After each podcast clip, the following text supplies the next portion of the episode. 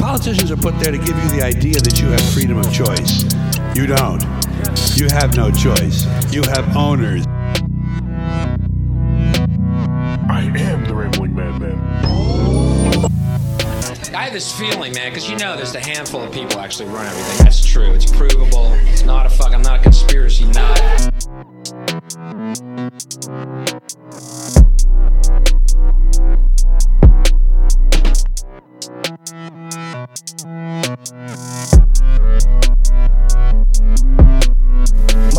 So sensitive, the whole country is turned into bitch ass niggas.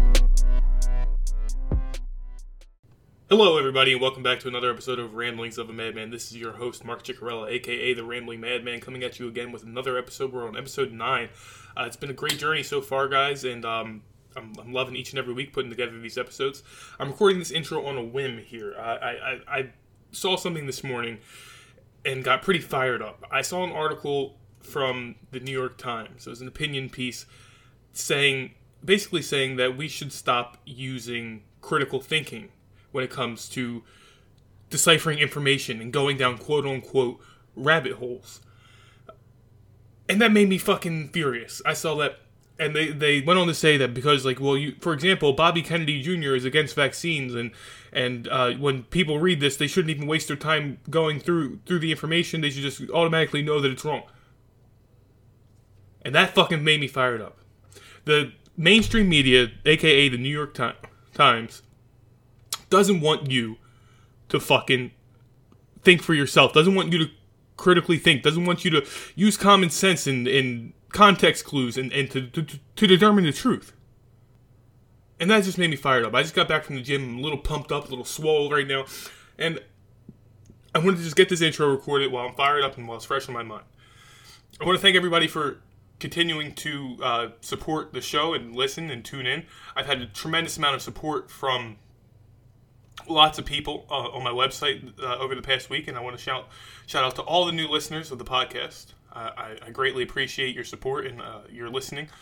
Um, you guys are, are making the right steps in the, in in terms of moving America and moving the world in the direction of the freedom of thought and the freedom of ideas.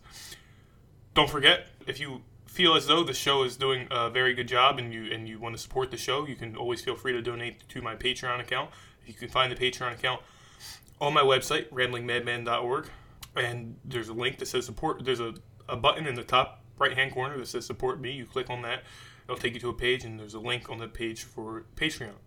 Uh, same thing with the mobile website.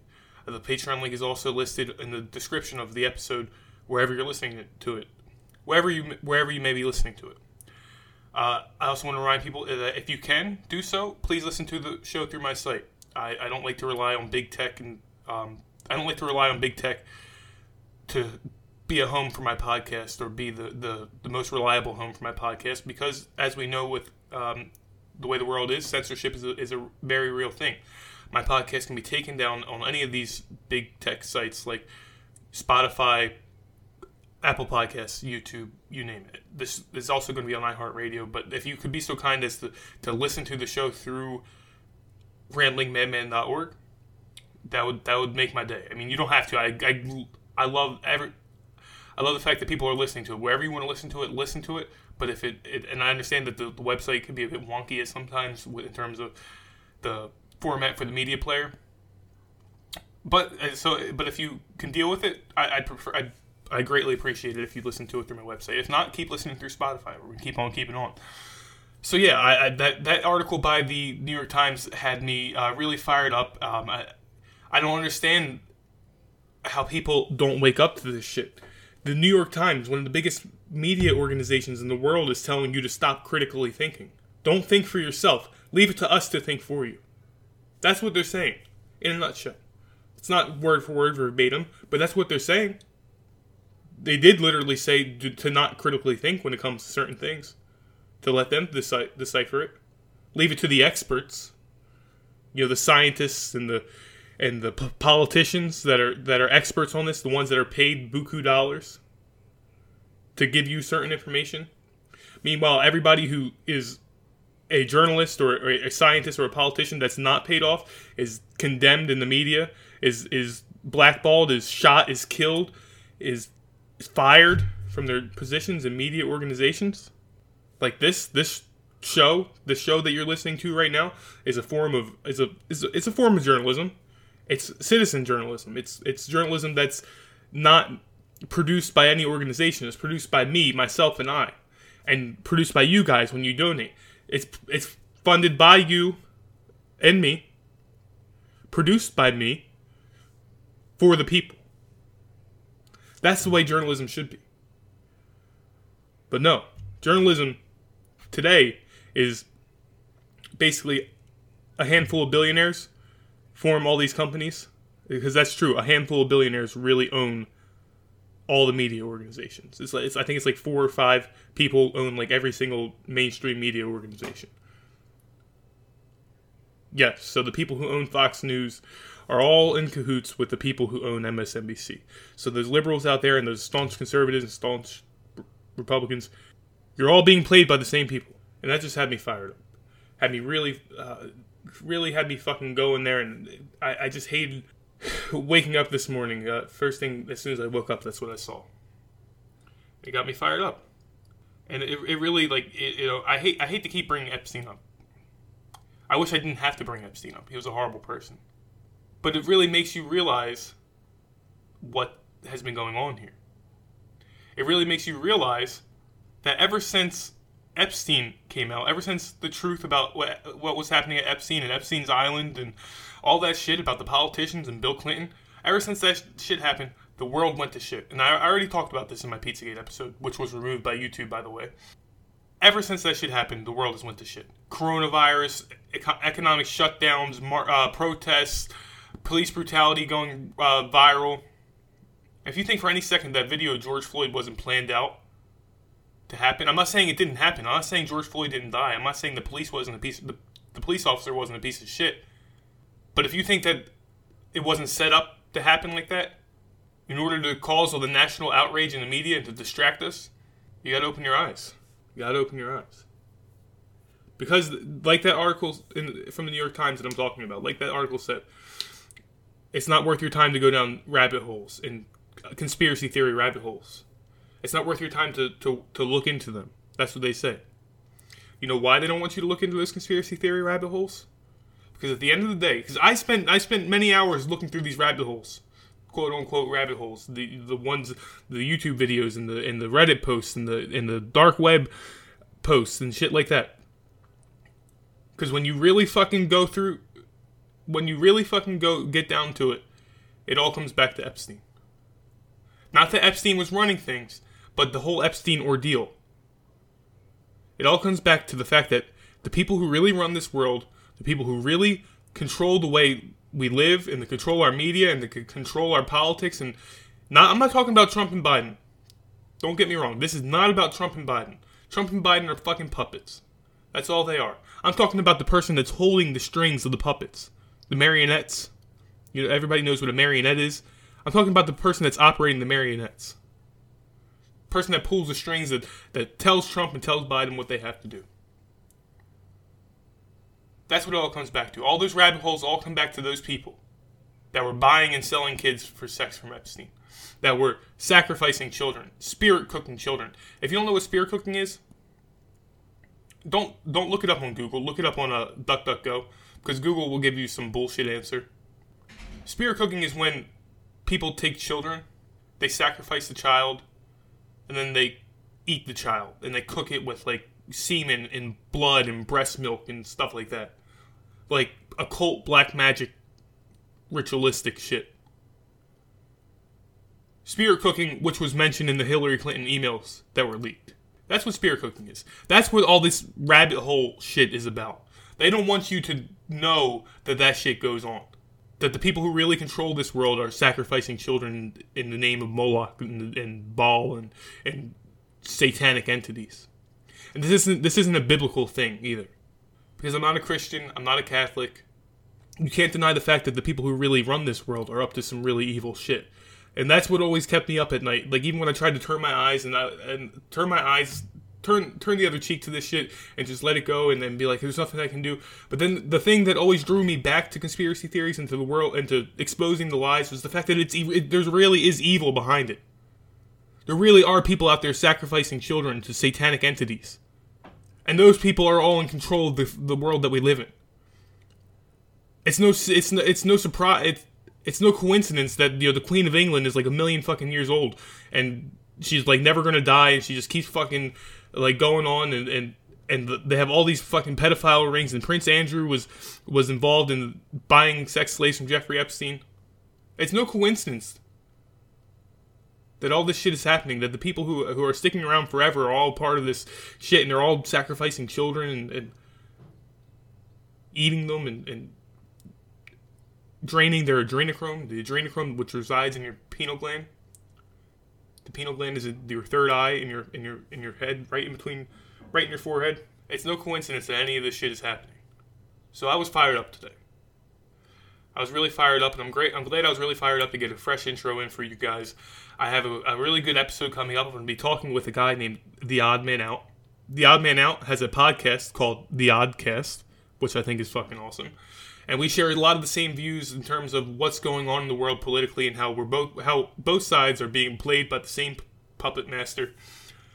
And um, I'm gonna have him get on, I'm gonna have him get on and talk about his story and his you know how he got into believing you know alternative quote unquote alternative truths and I'm gonna ask him to, to explain his search for the truth and, and his and his passions for for helping the world and exposing the lies. Um, I hope you really enjoyed this episode. Uh, I'm going to stop here and we're going to cut right to the episode. Right, we're going to cut right to the conversation between the odd man out and myself. And uh, I hope you enjoy the episode. Thanks for coming on the show. Um, it means a lot to me as a very small uh, podcaster. Absolutely, man. I'm happy to do it. Thanks for inviting me. So I guess let's just let's just get into it. I mean, so I I kind of wanted to start out and ask you, you know, how you how you got to like your your uh your way of thinking about you know the world and what goes on and what goes on behind the scenes. Because I know from listening to your show you talk about how you you had never gotten on the Trump train. And yeah. that's actually something I found like really interesting because like I know a lot of people like like myself we saw the appeal in Trump back when he was first running because he was you know for he said he was for the people and he was America first and he was he was I, I remember like listening to his uh, inauguration address and he was saying uh, no longer will we surrender to the false songs of globalism and like I was like oh my god yeah. I can't believe we have a guy like this in there and then you know we know what happened after that but just just tell talk a little bit about what your um your political background or, or how you got to, to where you're at today. Sure. Yeah. So um, I really I got into politics literally just a few months before 9/11. I never had any because I'm pretty old, man. I'm I'm 45, so I never really had any interest really in politics. I'd been in a, a rock band for like 10 years. Well, not quite 10 at okay. that time, but like seven. And we actually named our band "We Are the Conspiracy" because it was around the time Clinton, the whole Whitewater conspiracy, and we were hearing a lot about that. We were looking for names, and we actually, I think, we got the name out of the Bible, where it says something like, uh, "Do not call conspiracy everything the world calls conspiracy," and we're like, "That's our name." But anyway, uh, I started listening to talk radio a little bit. Like um, I heard that guy Michael Savage on radio late one night and I was just listening to him. Normally I would just turn something like that off. And uh, for some reason, whatever he was saying, uh, it kind of jived with me and I started listening to him. And then I, I swore I would never listen to Rush Limbaugh because uh, my stepdad used to watch the short lived TV show of Rush Limbaugh and I hated it and thought it was stupid. So I started listening to Rush, and then that just kind of made me a fan of talk radio. So I started listening to talk radio a lot. And 9 11 happened during that time, and of course, I bought into the whole thing, and you know, thought that uh, the Muslims, you know, were out, were coming to get us, and take yeah, us over, yeah. and everything. You know, I bought that hook, line, and sinker, and uh, I, I, watched news, you know, constantly, 24 hours a day for months, or not 24 hours a day, but you know, every time I could get a chance. And uh, at first, I didn't realize what the difference was between CNN and Fox, MSNBC, but I realized pretty quickly that the CNNs and, and MSNBCs hated George W. Bush. But at the time, you know, I was like a fan, and, and not to you know draw this out too long, but I was very conservative for several years, and um, and I still have conservative leanings in certain areas, but I started uh, looking into things, and I think I ran into the book um, "Propaganda" by Edward Bernays. It's a famous book. It- really, the he's known as the father of propaganda, and I didn't know it at the time, but he had worked for the Wilson administration with another guy named George Creel, and Wilson actually formed this agency called the Committee on Public Information because at the time the uh, American people didn't want any part of a war, and he formed that agency to trick the American people into going for our part in World War One. And so they would make flyers and do radio ads and, and, and uh, newspaper ads and stuff like that, and they talked people into going for World War One. So I, I read that book, Propaganda, and he talks in there. I want to say it was written in the 1920s, I believe. I want to say 28, Okay. but it could be could have been a couple of years before that. And he describes in there perfectly at the time how the government had basically already taken over uh, and, and was propagandizing the people. And he doesn't come straight out and say that, but in every other word but that, he basically says.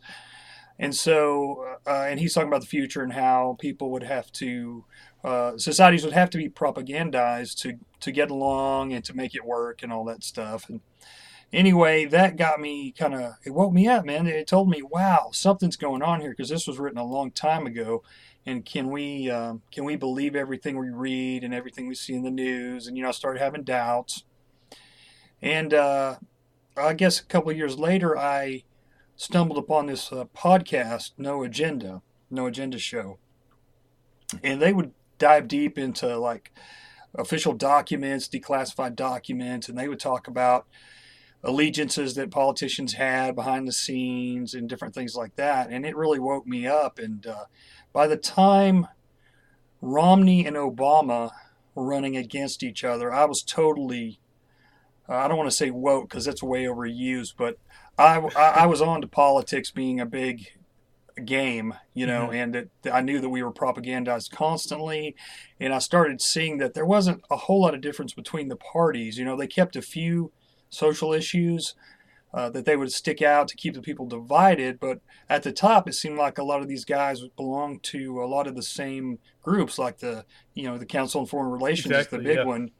But uh, other groups like uh, you know Aspen Institute and uh, Bilderberg and stuff like that. So really, uh, I know that's a long answer, but that's you know it was a slow process, and and by the time Trump came around, you know, he'd only he'd already ran once or twice before and dropped out early, and I didn't take him serious at all. Um, and I noticed the people I was working with at the time were really starting to take him serious after that first debate. And I kind of liked Rand Paul, but I still wasn't even I, wasn't going to vote.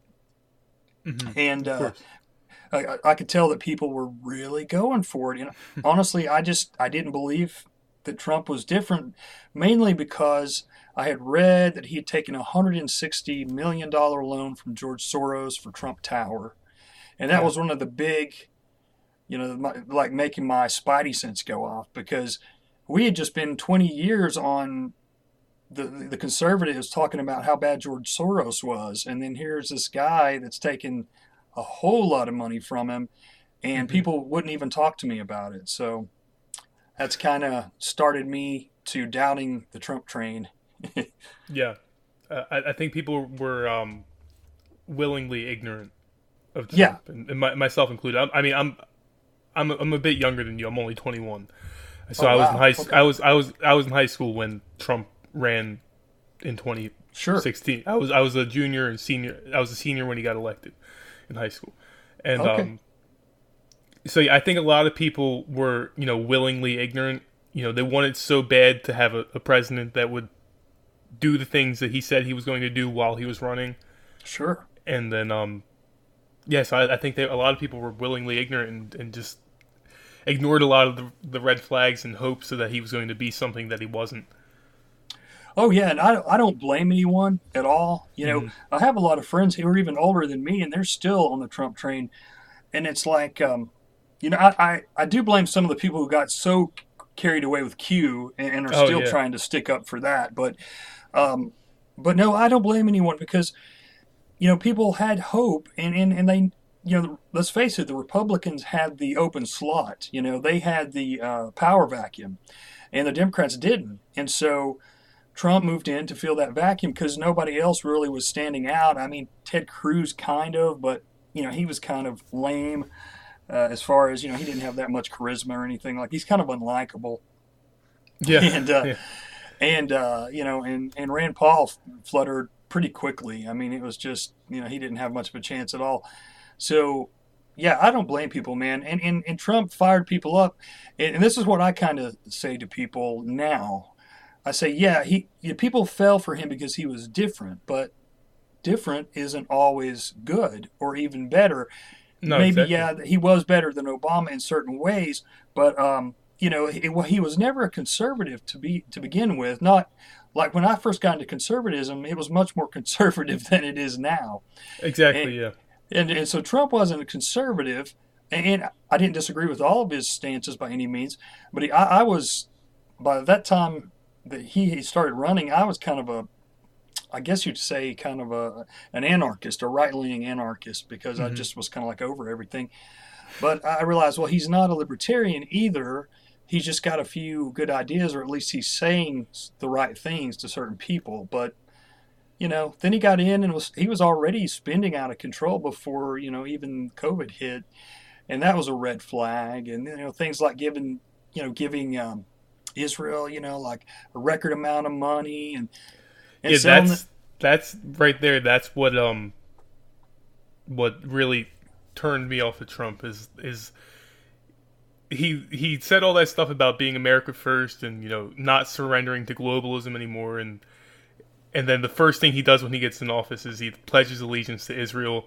And he it, it that just like really turned me off. And, and I was like yeah I don't, I don't think this guy's our guy anymore. Yeah, and it's like you know people, uh, and I understand Israel for religious purposes. I'm religious, but you mm-hmm. know I also understand that we don't trust our own government, government, and we know that they are mostly corrupt, or at least one side always thinks the other side's corrupt. So why would you not at least have some skepticism towards a foreign government? So mm-hmm. people can't, you know, they can't separate the Israeli government from, from the Israeli people. You know, they automatically think they're like this holy government. You know, and it's just yeah yeah exactly exactly And and you know, like um, what else? So he was um, there's a couple other things that he did pretty early on that uh, I was kind of raised red flags. Uh, oh well, speaking of, you know, uh, you know, a couple of years ago, he was with Dianne Feinstein after one of the school shootings, and and he he was talking about taking the guns. And mm-hmm. Mike Pence actually said something like, you know, I don't know, we can do this without stepping on the Constitution, you know. And then pres- the president actually spoke up and said, "Well, I think we can take the guns, take the guns first, and then we'll worry about due process later." And man, I just about shat the bed when I heard that. yeah I'm like, a, yeah, a remember that. Republican say that? And of course, people say, "Well, he didn't mean it like that." But you know, I think anyone who who, who would have said that previously, even George W. Bush, I think that conservatives would have freaked out because conservatives were pretty. There were quite a few conservatives against George Bush, thanks to Infowars and stuff like that. So Mhm. things have changed a lot. Yeah, they certainly have. And speaking of Infowars, is, is what kind of got me into like, you know, alternative thinking. I, I look back at Inf- I look at Infowars now, and I don't necessarily like what Alex Jones has become. yeah, But but at at the time, like when I was in high school and stuff, it I'm not gonna lie, it did play a, a good role in like ha- helping me see that there's a lot of sh- shit going on that a lot of people aren't seeing, and there's a lot of shit that's not being talked about and that's going on. And so I, I I'm grateful for Alex Jones and Infowars, but and um Yeah. but you're right at the same time, like he's I, I don't understand why he's such a he's so like involved with Trump and like he's he's like pledges pledges allegiance to Trump like and that even like back when I was in high school and when Trump first got elected I, I couldn't understand like we're supposed to have caution here. We're supposed to be treading treading with caution here, and the, and Right. it just seemed like Alex Alex Jones has never had that caution. Like he, was, he was always all in on Trump, and I never understood that. Yeah, I mean, I, I get it. He's, you know, he brings out that kind of macho, you know, we're gonna kick ass attitude, Yeah, you know, yeah. and and that's cool and everything. But like, you get, you know, politics is politics is way more nuanced than just saying stuff like that, you know. And uh, it's so easy to fool the masses, you know, because when people are in a in, in a group, they're easily led anyway with you know the energy and I don't know the mo- the emotion and everything. But yeah, you know, I, I learned a lot. I listened to Alex Jones some too, and, and he Alex knows a lot of stuff. And Oh, there's he, no he definitely knows a lot of stuff. Yeah, he, he's like a Rolodex uh, of Mm-hmm. hidden history. And another great thing that I don't think anybody could take away from him is he had phenomenal guests on. You Yeah. Know, back in the day, all these whistleblowers and different important people who were saying important things that nobody had ever said on terrestrial radio before, Mm-hmm. and uh, really bringing information to to the forefront that other you know otherwise people would have never known and uh, so i got to hand it to him too and i personally feel like this is just my hunch i could be totally wrong but i kind of feel like after he um, got divorced i feel like he probably lost a ton of money Mm-hmm. and he realized that the, the maga movement was a moneymaker and i kind of that feel could like definitely be it. Yeah. I mean, I know it's a simple thing, but man, money really changes people. You know, once Yeah. you've made, I- I've always heard once you make a lot of money, then you will do anything to keep it. So, Mm-hmm. Yeah, I mean, at one point, Alex Jones he infiltrated Bohemian Grove, which- Right, And right. with and then he and then he's like, and then now it, it's just crazy that he was he infiltrated Bohemian Grove, and now like the thing he's most known for is they're turning the frogs gay, and and like yeah. Yeah, and he's funny. I mean, he's so funny, man. He says some of the funny stuff, and I think he does a lot of that because he's built his character, you know. And of course, he plays yeah, it up, and it's fun. It's fun to watch, you know. Uh, another thing um, that kind of put me off about Trump too was um, he appointed Wilbur Ross.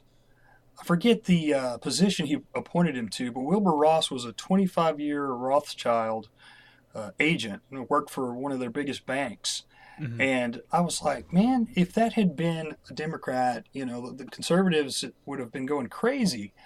And so I think things like that and things like, uh, you know, he did appoint, I think about um, 10, maybe a dozen Council on Foreign Relations members. Yeah, Uh, I think uh, General McChrystal was a council member, and then he replaced McChrystal with Bolton, who was like a horrible guy, you know. And, and Bolton was actually um, in PNAC, um, Project for New American Century, and they were that group that uh, came out of the Council on Foreign Relations. I think it was Rumsfeld. There was a bunch of people, but Rumsfeld, Cheney, Condoleezza Rice, and um, oh gosh, I forget Elliott Abrams, who who is another guy that Trump appointed. They were in this PNAC, and they came up with this study before 9/11, just months before, saying that to get the money and the funding they needed to uh, to bring the Department of Defense up to standards, eh, like techni- technically, uh, they needed a new Pearl Harbor.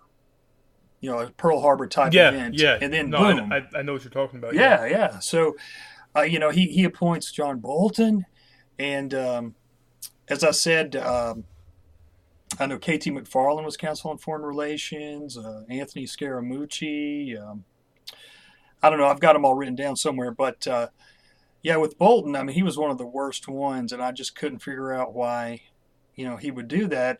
And people, you know, I would say something to people, especially like Q people, and they would be like, "Oh, you just don't understand the plan." And I'm like, "Well, I understand that he's appointing people who are considered to be enemies to conservatism and libertarianism and, and the Constitution. You know, what else do I need to know?" exactly. so, one second here. yeah, man. So what what would you say was your smoking gun in terms of like seeing seeing the bigger picture and, and what's going on behind this behind what's going on be- behind the scenes. Uh, just like you mean in terms of the Trump administration or altogether? Uh, all together. Um, I think that the cronyism, uh, really the um, the uh, honestly the Council on Foreign Relations membership opened my eyes. Um, you know, I was reading books like uh, None Dare Call It Conspiracy and um, uh, James Perloff's Shadows of Power. And I'll tell you another book that really opened my eyes was um, uh, The True Story of Bilderberg, uh, Daniel Estulin. Now, that book is fantastic. And it, it ties in the Trilateral Commission, the Council on Foreign Relations, and Bilderberg. And so many of those guys have been in presidential administrations and it's both sides. You know, it's Democrats Exactly. and Republicans. Yeah. So I think that was a big thing, and then also seeing a lot of the things that the um, the CIA and the FBI have done over the years, and and, and they're also connected to the council. Almost every uh, CIA director has been a council member. Um, so I think those kind of things, man, because it, it it kind of is one big party at the top. You know, I mean, they have some differences, and there's some people I'm sure that don't get along. But you either belong to that club or you don't. You know, and uh, Yeah, yeah, exactly. And that's that's always been one of the things I've said about Trump is people always like to say Trump's an outsider and Trump's he's he's not like the other the other politicians and I just I just can never understand why people would, would think that. I mean, first of all, his administration is made up of CFR members. And then on top of that, like he's an elite billionaire from New York City right, and you don't get to be an elite billionaire. He was friends with Jeffrey Epstein. You don't get to be an elite billionaire. You don't get to be friends with Jeffrey Epstein by being an outsider. You have to be Right, doing right. something. You have to be connected on the inside by doing something. I'm not saying you're involved with Epstein. He was involved in that, with Epstein. I'm not. I'm not making any accusations. I'm just saying you don't get to where he was by being an outsider. And and a lot of people don't don't see that, and it really surprises me. Yeah, uh, yeah, that's true, man. And you know, he's been around forever. And another thing about Trump and, and him winning was he already had the name recognition, and that's one of the Exactly. hardest, biggest goals to overcome. Uh, you know, and that's if you believe presidents are elected. I don't know, looking back, and people tell me I'm crazy, but I've had a theory for for a long time now that perhaps he was selected or at least allowed to win because Trump. yeah. And, Yeah. and hear, hear me out because I know this sounds crazy, but because I believe, being a conservative for a long time, that yeah, conservatives hated Hillary. There's no question, but it was almost love hate relationship because you know the Clintons have been around forever, and and mm-hmm. so I think that they would have, if she had won, yeah, people would have hated it and they would have complained and this, that, and the other. But you wouldn't have seen rioting in the streets. You probably wouldn't have se- seen Antifa. You probably wouldn't have seen Q. Mm-hmm. You wouldn't have seen, you know, all this crap. How the, you know, the Biden administration now they've got this big excuse because of the Capitol you know, the Capitol riot or whatever you want to call it, insurrection, which it really wasn't. But they're using that as an excuse to basically, I think, try to eventually outlaw any dissent of what the, you know, the status quo wants Yeah. to do. You wouldn't have been able to do that. And you also, I think you would have had division, but I don't think you would have had the division that you have now because Trump was so good at it, you know? he was just No, so exactly. good. That's actually one of the things like I, I, I totally 100% believe is that he was selected and his his role he, he had a job to do and his job was to get us to where we're at now.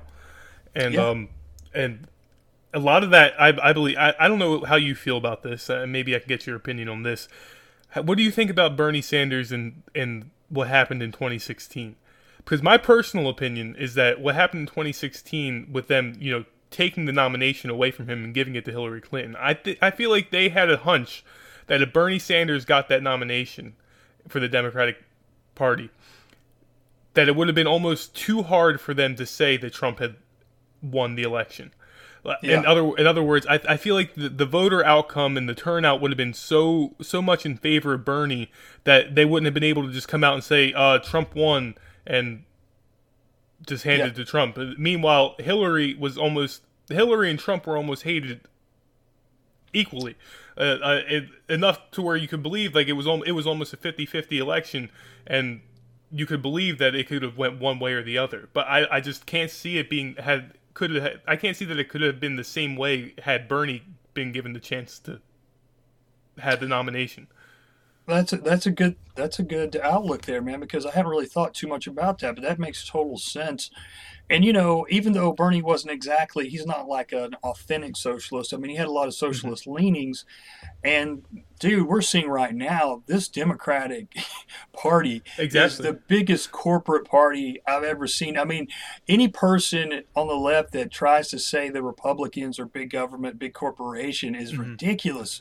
I mean, Yeah. they are, but dude, Joe Biden is in bed with. I mean, look, the defense industry went for him. The pharmaceutical industry backed him. I mean, it's unbelievable. And then, of course, he's picked 20 some odd Council on Foreign Relations members for his cabinet. And you look at the corporate members of the Council on Foreign Relations, it's Exxon, it's Bank of America, it's Citgo, it's uh, Yeah. Facebook and Google, and every company that sucks, you know? Exactly. So yeah, I mean, I, I think I think you're onto something there. Uh, they, it would have swung the, the pendulum a little too far towards kind of beating back some of the corporatism, and um, yeah, I, I don't think they wanted that at all. Yeah, ex- exactly. And, and there's even been talk about you know, um, the DNC using the you know the Dominion software.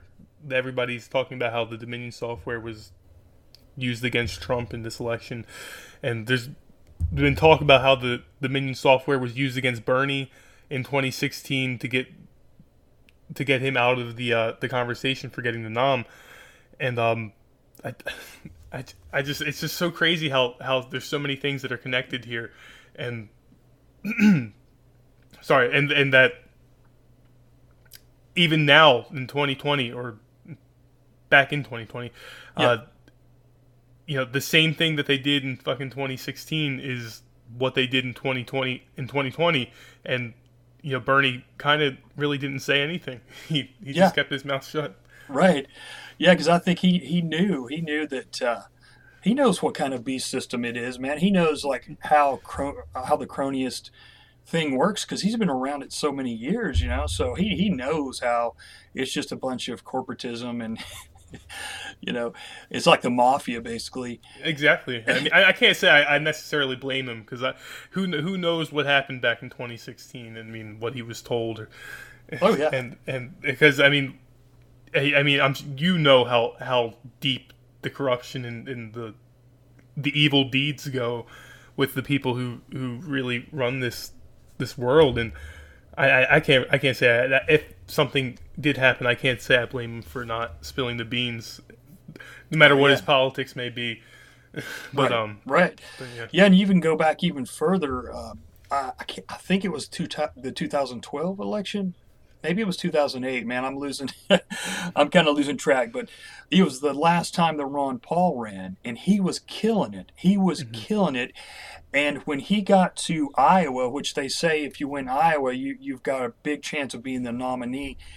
The, the the media, CNN and Fox, even Fox was not even covering the fact that he was winning in Iowa.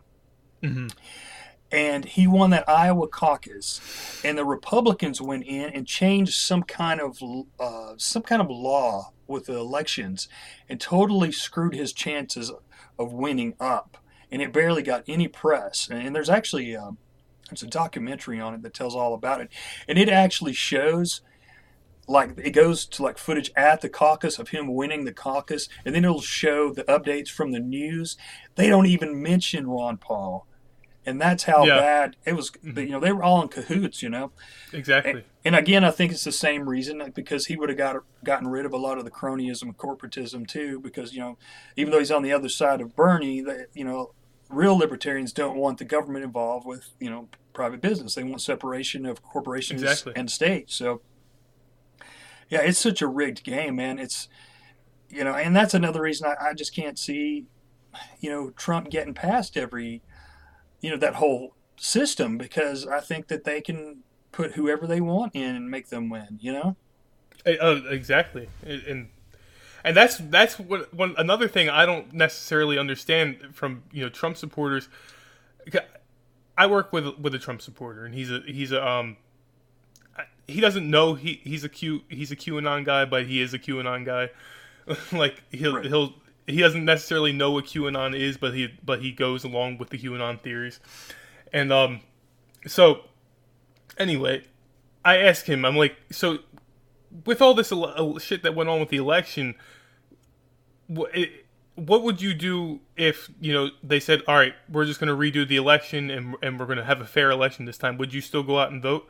And he's like, yeah, oh, hell yeah, would go out and vote, and and we got to get out there and show show us show them our numbers, and and we got to show them that that what they did was wrong. And, and I'm just thinking to myself, like, you just lost an election that was so blatantly rigged, and like, and you and you you'd go out there and you'd give them the power again and just lose again because you want to show them who's boss, quote unquote, show them who's boss. I just I just don't get that. It's like the odds are stacked against you, and like you you want to continue. In my opinion, what you do by going out and voting is you give them power. You're giving them the power to say, "This is this, is who you can choose from," and you know you can cast your vote, and that's it. That's that's what you can do. That's your right as as a citizen, but it doesn't go any far further than that. And I, I think we could send a bigger message if if what if on election day in back in November, if nobody went out to the polls, everybody was like, "Fuck that! I'm not voting for either one of these assholes. We need to figure something else out," and nobody went out to the polls. I think that would send an even even bigger message than if you know, like everybody went out to the polls. Because it, it, Yeah. this this election season was was the most dystopian thing I've ever seen in my life. Yeah. like it's especially with all the commercials and, and like the the advertisements that went in to you know trying to get people to get out there and vote.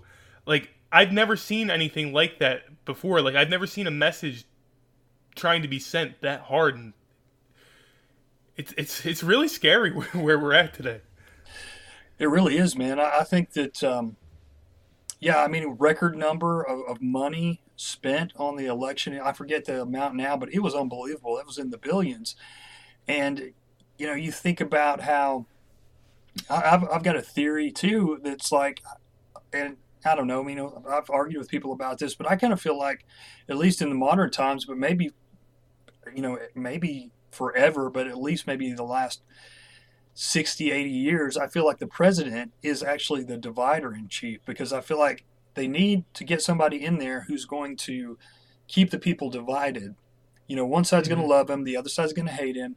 They're going to keep the, it'll keep the populace, you know, kind of focused on whatever the president says, and he's fighting with the Speaker of the House or a certain senator or whatever. And, and, and they don't pay attention to what's going on in the background. And of course, you know, they don't look into the deeper side of politics and they think that everything they hear on the, you know, on the news is, is all politics. You know, they have no idea about this other world. And, um, you know, I feel like that's the main job of a president. And, you know, Obama was a divider, Trump was a divider, George Bush, you know, the things he did, he definitely divided the nation. And, uh, you know, and Clinton was a divider too. So it's like, yeah i'd, But- I'd agree with that I, I really like that theory And it goes right like- along, you know, it, it kind of goes right along with the Hegelian dialect. It's like problem, reaction, solution. The president comes in and he, you know, he's kind of a problem. He creates a problem for the, for for the opposition, mm-hmm. and then they have to do something and react to it. And then, you know, next time comes around with the next presidential election, that's their so-called solution. And, and, and it depends on whether the, you know, the deep state and the elite want to take him out and put another president in or not. But it's kind of like he goes in and causes a problem. And that way, the deep state can kind of push the people however they want them to react, you know, everything accordingly. Yeah, I, I, I gotta say, I, I really agree with that. Uh, n- maybe uh, I, w- I don't know about eighty years, but I'd say definitely, definitely at least since Kennedy. Yeah. And um, but yeah, I think I, I'd say you're spot on, spot on with that.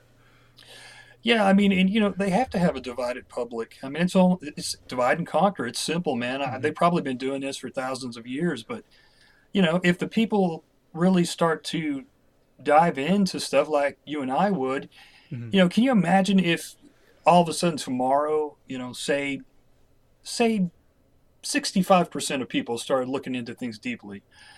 I mean, people would be so outraged and appalled at all the things that have happened over, you know, modern history that it would just be unbelievable. But, you know, that's not going to happen because people, you know, they're going to stay focused on other things.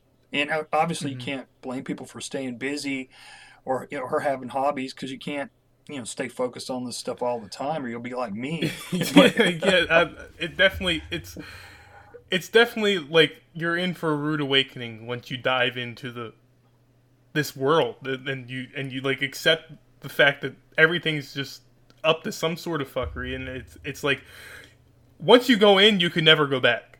Oh, like, oh yeah yeah. once you realize you know the once you realize the the strings that are pulled that are that are being attached to the marionettes and you see who's holding those strings it's like you can't go back. You, can, you this this this is this is who you are now. And uh and I I feel like a lot of it has to do with the, the well in terms of like why people don't come to this way of thinking more often. And it a lot of it has to do with comfortability. And yeah. um people are just way too comfortable in their lives and you can see it even now with covid i mean how many times have you heard people say oh just wear the mask and get your covid vaccine so it can all be over it's not mm-hmm. that they care about COVID and they're not they're not scared of COVID. They just wanted to go back to being normal. Yeah. And it and I I just in my and when I hear that in my head, what I hear is like what I think is how can you say that it's going to go back to normal?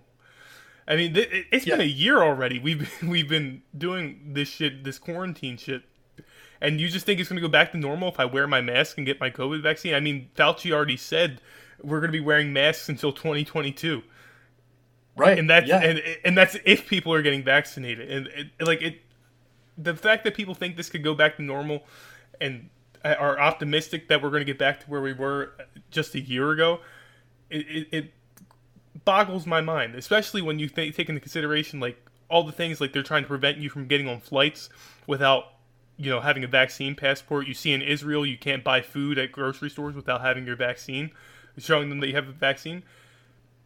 And yeah. I, I just, it's just fucking wild to me. And especially since you can't, they say, they already say the vaccine doesn't stop transmission of the virus. So I don't understand where the, the whole thing with you can't get on a plane if you don't have your vaccine when the vaccine doesn't even stop the transmission anyway. So if you're in contact with the virus, you're going to spread it even if you had the, the vaccine. It's just like so many things don't add up and people just like willingly eat it and just oh, keep yeah. eating it and eating it. They do, man, and and they've told us so many different things too. And it's like you look at people who are not the least bit skeptical; they're believing every single thing, and I'm like, don't you at least find it weird that the, the CDC and everybody else has told us so many contradictory things? But you know, some people, it, you know, it's kind of like you're either a skeptic or you're not, you know, and mm-hmm. those people that are not, you cannot really do anything to make them become skeptics and let you know they'll just have to learn on their own if they ever do learn and i, I know in, in, my experiences too that i talk to people over the years and i've had them tell me hey you know i know the government's crooked. I know that all these things are going on but i don't want to know. I don't really want to know. And i'm like well you know at least if you know and you're aware of some of this stuff you can avoid some of it in your own life. But I think people just would rather, you know, bury their heads in the sand, kind of like you're saying, and just thinking that things will get comfortable again, you know, for them. Yeah, it's man, we're we live in such dark times. It's like it's it's just so hard to think that a year ago, like things were so different. And oh yeah, things were shitty a year ago. Don't get me wrong, but things were so different compared to, to where we're at now, and it's just. The, well, it, Another thing that, uh, and I don't know why it didn't occur to me earlier, but I think it was just a couple of weeks ago, and Agenda 21 was, uh, you know, the UN United Nations yeah. Agenda 21. That was 2021. That wasn't. Yeah, they didn't just exactly, put yeah. that, they didn't just put that in there. I mean, there was billions of dollars spent on Agenda 21. Mm-hmm. They've been planning that even before they, they started implementing, trying to implement it. They'd been planning it for like 10 years. It is 2021. They're going for a world government. The Green New Deal is going to be part of it. And another thing, going back to the Council on Foreign Relations, they are celebrating 100 years this year. They they started in 1921, and so now it's 100 years of the council, and they're all about world government. That's why they, you know, were put together. So. I, th- I think these these global powers are at play, and they're going for it. They It's- saw their it's like the- opportunity. It's like the stars are aligning, like the Yeah. the dystopian stars. If it, yeah, yeah, it- it- exactly. it's like it's like the perfect storm brewing up brewing up for them, and, and that is fucking wild. Yeah, and, you know, and it's like they are coming out and talking about these public-private partnerships. And, and if you go back to Event 21, you know the whole thing that was the exercise in uh, in November, the November before COVID hit, the pandemic exercise, which John Hopkins was involved in, Gates was involved in, Fauci, I believe Fauci was involved in it, and they talked in there about public-private partnerships being the answer, which is basically a fancy term for fascism. But I was looking at uh, the Rockefeller uh, lockstep program that was like, I think it was from 2010, and it was about a global pandemic and what could be done about it. And I, I read most of that thing. It was awful to read, but and they kept talking about public-private partnerships. And then uh, just last night, I'm reading this book about the Trilateral Commission, and this guy is a big Zbigniew Brzezinski, who was like Carter's one of his assistants. Uh, I don't think he was Secretary of State, but he was something like that, National Security Advisor or something like that. He was also an advisor to Obama. This guy wrote books. Like in 1969, he wrote a book called Between Two Ages, and he's a big globalist. And he was talking about in there how we would have to build a new world order, and you would see the public sector coming together with the private sector. And so they have had this corporatism idea for a long time, man, and, and they're just they're trying to seize on it, you know. And so you're seeing all these smaller businesses close, and of course, you know the other monopolies are thriving. So I'm thinking, you know, they're they're, they're getting us used to this universal basic income by giving people, you know, the the twelve hundred dollars, the different, you know, the money from the stimulus. And I don't, you know, I'm not complaining or saying people don't need help. I'm not saying that, but they're trying to get people used to the universal basic income or national oh, basic Th- income. they definitely are. It- it- Yeah. they- that's definitely what it is, and especially when you see, you know, like everybody's talking about how bad it is, you know, for for you know people are losing jobs and, and because of the coronavirus, and you know they people have no money. But, but I, especially here in Pennsylvania, I'm- I'm just outside of Philadelphia. Here in Pennsylvania, people are getting like crazy amounts of money on unemployment like because of the coronavirus. There's bo- Right. all kinds of bonuses and stuff. That people are making more money on unemployment than a lot of people are ma- working 40 hours a week, and it, it's it, it just dri- drives me crazy that, that that happens. But and not to to rain on anybody's parade or say oh you shouldn't have. It's just the fact that like people are getting so used to this these handouts yeah. and like and like the, you're people are literally willing to sell their soul for you know six hundred dollars here, twelve hundred dollars here, and like, I, it's it's it's just so wild to me. And Yeah. you know we're getting ready to get the fourteen hundred dollar check next, and like, it- you you you sold your soul, you sold every you sold like your your life, your way of life to get you know occasional checks of a thousand dollars. Yeah, and, and to think that that is not going to come with a price, they're setting us up for the universal or national basic income. And when they get that, dude, you, you know as well as I do, when when they get you on the, they'll get you on government health care or whatever they call it, Mhm. sort of like Obamacare, and then they'll get you on some kind of national basic income, and they'll have you dependent on them, solely dependent on them for most things, most necessities and then you'll probably only be able to spend their money at certain places that are in bed with their you know their crony corporatists like And don't forget, you're not going to get any of this unless you have the vaccine. exactly. You'll have to have the vaccine and you'll have to obey. You're not going to be able to complain about any government policies or anything they're doing that you think is you know illegal or corrupt. You're going to have to shut your mouth and if you want to have a decent uh, you know uh, credit score it's going to be like sort of like the chinese credit score system Yeah, like I know Charlie Robinson talks a lot about it on uh, his podcast, the social credit score yeah um, aspect. Yeah, I saw the. Uh, I think it was last month. I did a video about it. I was just kind of reading the article. So the International Monetary Fund did this study, and they're pretty heavy duty.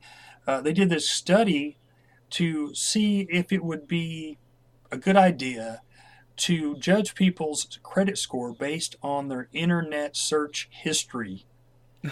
and I'm like, are you Yeah. kidding me? I mean, we're here, dude. They're that if they've got the study and they put it out in the press, that means they're really thinking about it. Yeah. So, can you imagine? I mean, nobody that does an alternative media podcast would be able to have any credit because we would have violated every freaking term, I'm sure. Yeah. Because they're going to make it so terrible you can't search up anything but something stupid, you know? Yeah. That- that is great. that is a fucking wild case. there. Yeah, yeah, yeah. I hope that people will start to, you know, I mean, it, that's another thing that scared me, and you may be able to uh, relate to this too, man. Is my some of my conservative friends, uh, they don't seem to be very skeptical. Nothing like what I thought they would be uh, with this whole COVID thing. It's like I thought you at least would not buy into all this, and uh, and they they were just keeping quiet. They're not saying anything about it, and it's kind of weird, man. I didn't expect that. I, I you know I actually haven't come across that.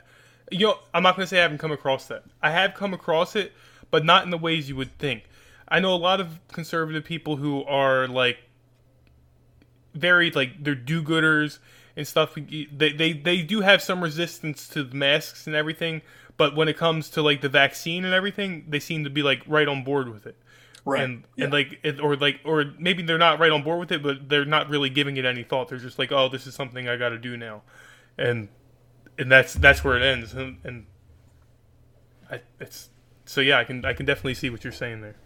Yeah, I think uh, I think people are you know I, I, I- you know I know some older people too, and people kind of are starting to get older, and it's like yeah, I guess they're scared, you know, and I don't blame them, and and you know, honestly, because I, I don't have cable and I don't ever very seldom ever watch the news, but like a lot of people I know still watch the news all the time, and even though they say it's fake news, they're still subjected to it, and I think it scares the hell out of them, and they don't realize it.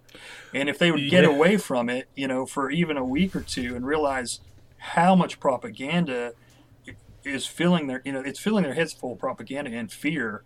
And that's think- exactly what it's doing. Yeah, I think that they would uh, see things in a whole new light, but uh, you know, they're not going to.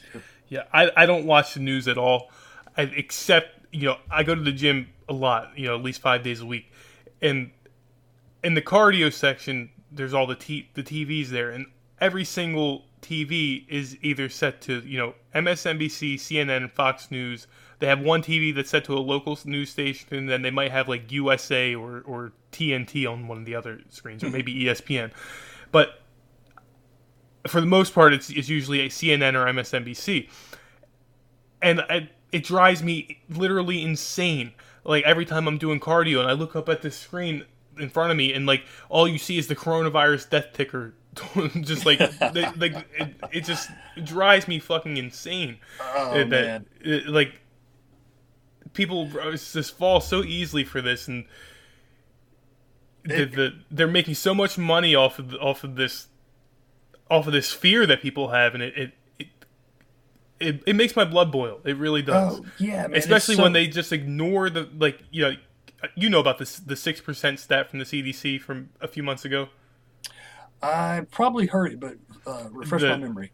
Uh, so the CDC a few months ago, I think it was back in late August, they came out and said that six percent of the deaths of coronavirus are actually people who died from the virus. The virus killed them, and ninety-four percent of the deaths of the virus are people who died with the virus. So they're Yeah, people who died like you know from car accidents, or maybe they were eight hundred pounds and had a heart attack, or maybe they were shot in the face, but they had coronavirus, so it's still added into that five hundred thousand death toll that we just got today.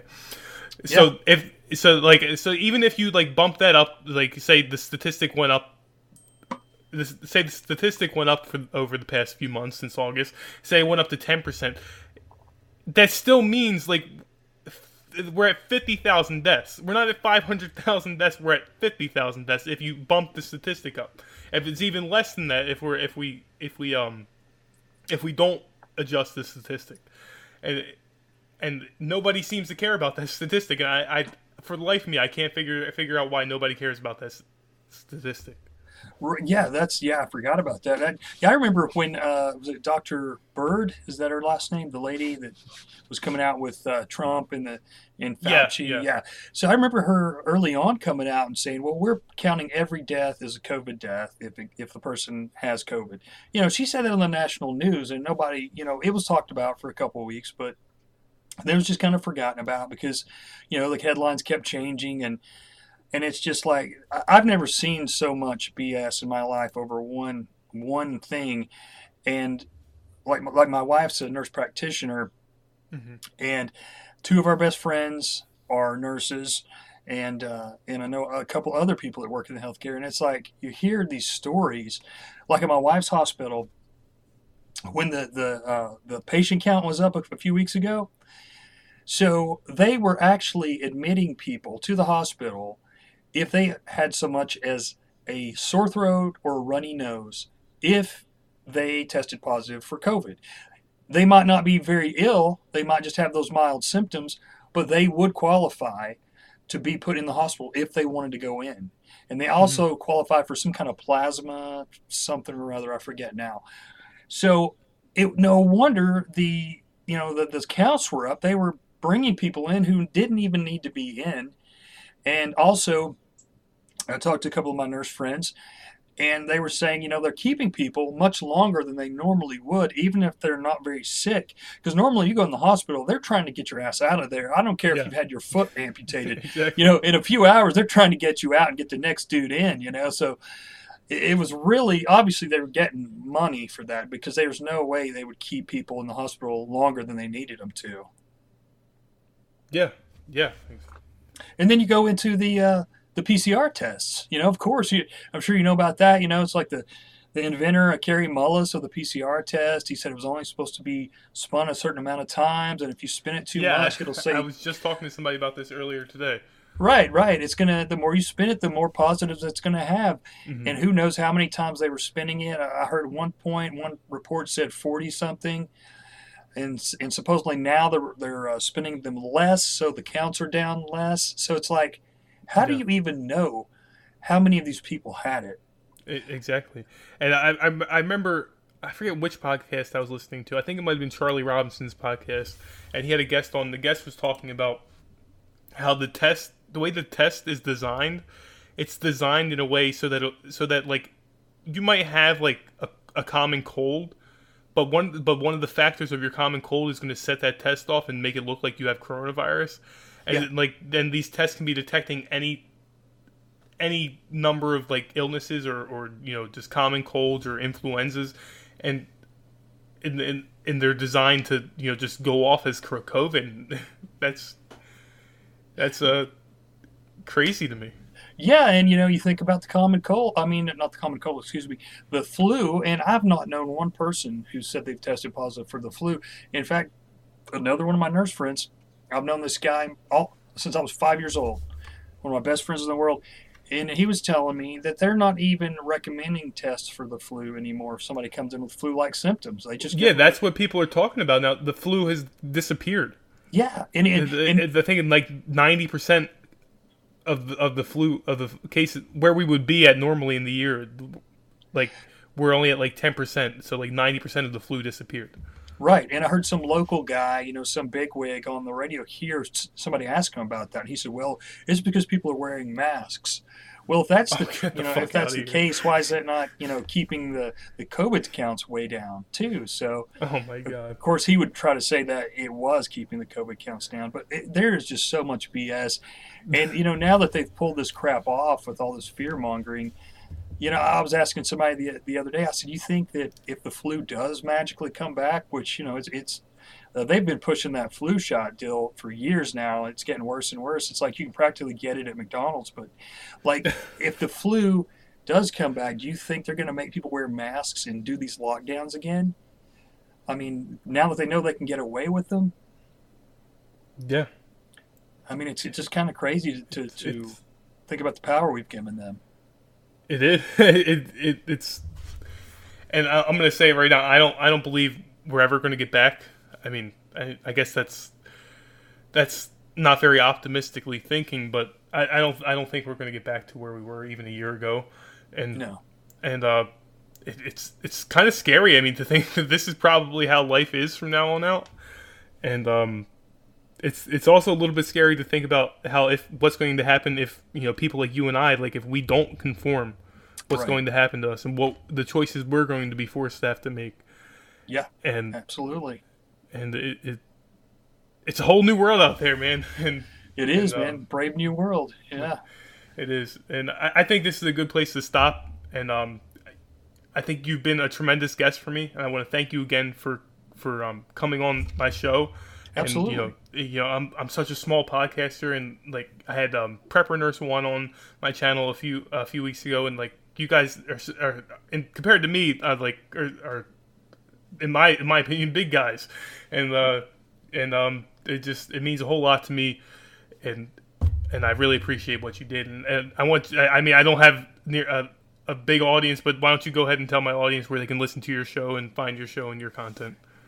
Absolutely, man. Well, you know, we we're a small community, but we need to support each other, dude. Because Mm-hmm. they're with the censorship, they're you know they're making it harder and harder for people to get content out there, and they only want that corporate approved content. Go, I call it GovCorp because they work together so much. Mm-hmm.